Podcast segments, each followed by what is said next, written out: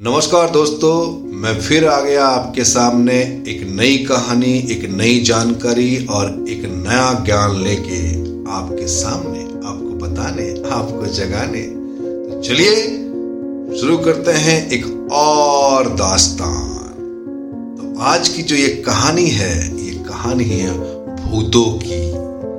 ये डरावनी कहानी है, बहुत डरावनी। और इस डर के आगे जीत है। साहस के आगे ही जीत है। किसी गाँव में एक महिला सब्ज़ी बेचती थी और उस महिला की दो बेटी थी, थालू और मालू। बच्ची बहुत खूबसूरत और बहुत खेलने कूदने में तेज। कबड्डी खेलती थी छुआ छुई खेलती थी और पेड़ों में चढ़ना बहुत शौक माँ अक्सर कहा करती थी, बेटी, ज़्यादा मत खेलो, शाम को घर आ जाया करो। लेकिन उसी घर में एक ताल का पेड़ था, जिस ताल के पेड़ में कभी कभी रात को बहुत डरावनी आवाज़ें आती थी। लेकिन बच्चे उस डर से ना डरे और अपने मस्ती में खेले। शाम को घर आए माँ जो दे खाना वो खा के सीधा सो जाए। मैं आपको बता दूँ कि उस जमाने में ढिबरी नाम की एक दीप जला करती है। ढिबरी क्या होती है? ढिबरी एक्चुअली आप कह सकते हैं एक तरह का लाइट एक बॉटल में कैरोसिन तेल भर के उसके पलिता को जलाया जाता है, उसे कहते हैं ढिबरी। ढिबरी के बाद आया लालटेल। तो लालटेल पुराना नहीं है, ढिबरी बहुत पुराना है।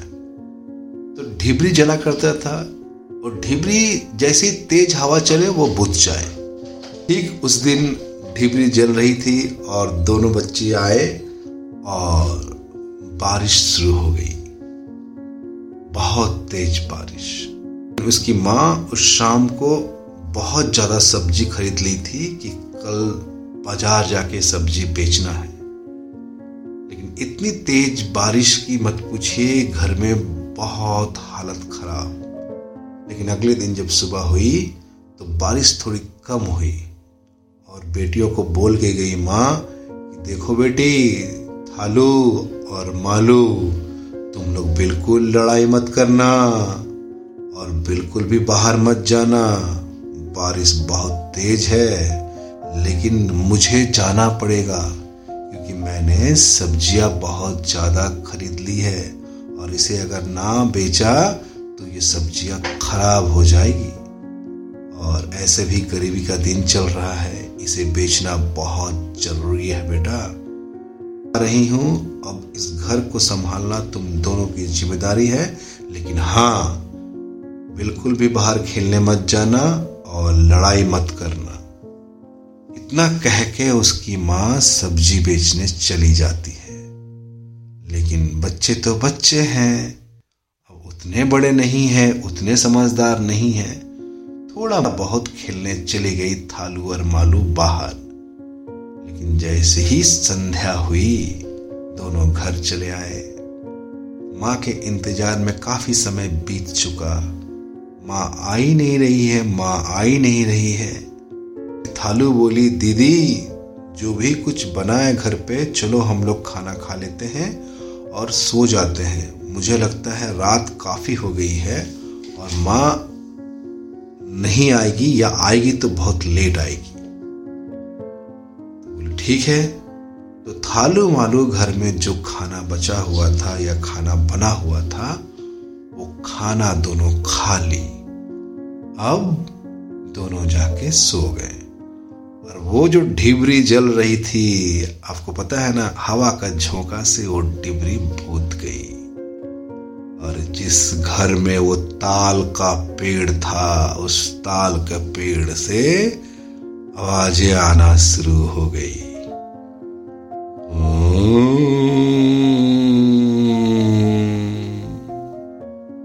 ये आवाज़ें इतनी तेज हुई, इतनी तेज हुई कि मत पूछे आस्ते आस्ते ये आवाज़ें घर के द्वार तक आ पहुँची।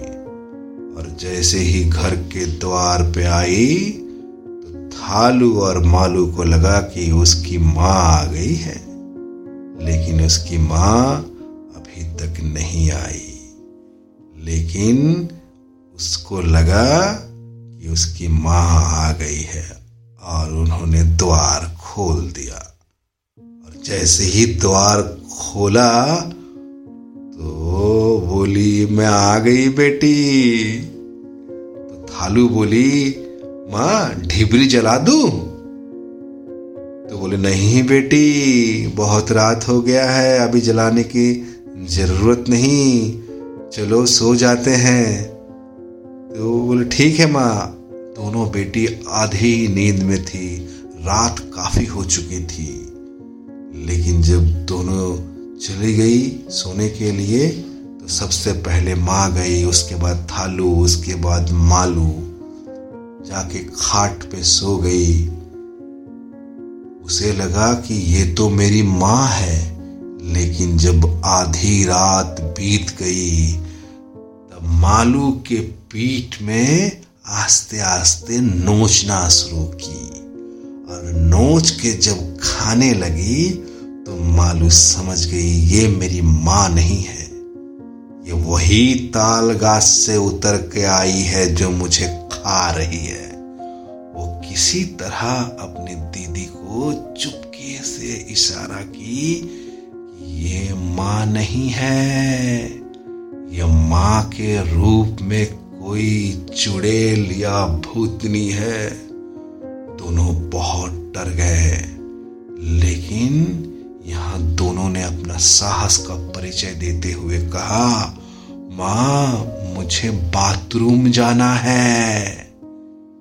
तो माँ बोली, बेटा, अभी बाथरूम नहीं।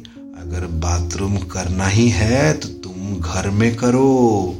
मैं सुबह कल फेंक आऊँगी। थालू और मालू बोली, नहीं माँ, हम दोनों बहुत बड़े हो गए हैं।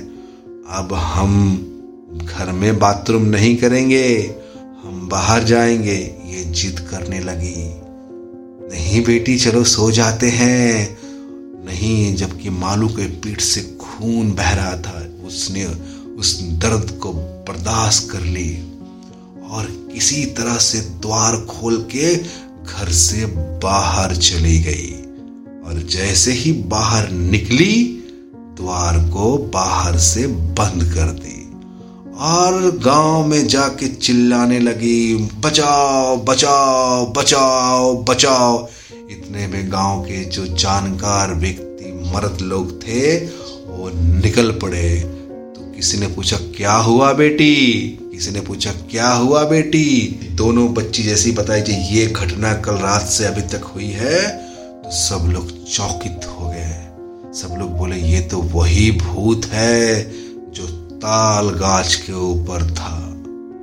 फिर क्या हुआ कि गाँव वालों ने उस घर में आग लगा दिया। और आग इतनी तेज चली कि वो भूत, वो चुड़ैल, वो शैतान जल के मर गई। दाव दाव दाव दाव दाव दाव जलने लगी। सुबह हो गई तो उसकी माँ उधर से दौड़ दौड़ के आ रही है। क्या हुआ? क्या हुआ? तो थालू और मालू ने कहा, माँ, ऐसे, ऐसी घटना हुई। तो बोले, भगवान का शुक्र है कि तुम दोनों बच गए। मैं तुम दोनों को पता ही नहीं कि बेटा, इस पेड़ में एक बहुत बड़ी चुड़ैल भूत थी। मैं गाँव वालों को धन्यवाद देना चाहूँगी कि आप सभी ने मेरे बच्चे को बचा लिया। यहाँ भूत मर जाती है, थालू और मालू अपने माँ के साथ में फिर से रहने लगती है। तो इस भूत वाली कहानी से हम ये सीखते हैं कि हमें किसी भी हाल में डरना नहीं है। किसी भी हाल में अगर हमारे साथ में भूत भी आ जाए तो भी हमें डरना नहीं है। थालू और मालू ने साहस का परिचय देते हुए अपने आप को बचाया, अपना घर बचाया। थालू और मालू उस घर से हिम्मत जुटा के ना निकलती तो शायद उस घर में ही मर जाती। तो जीवन में बड़े से बड़े संकट क्यों ना आ जाए आपके जीवन में? आपको डरना नहीं है, आपको नहीं डरना है। उस डर का मुकाबला करना पड़ेगा। डर के आगे जीत है। नमस्कार दोस्तों, ये थी एक छोटी सी कहानी, एक छोटी सी जानकारी जो मैंने आपके सामने रखी। तो आप लोग बने रहिए, देखते रहिए, जानते रहिए, सुनते रहिए। मैं कोई और नहीं, मैं आप ही का दोस्त संजू के बैनर्जी। जल्द ही आपसे मुलाकात होगी। Good night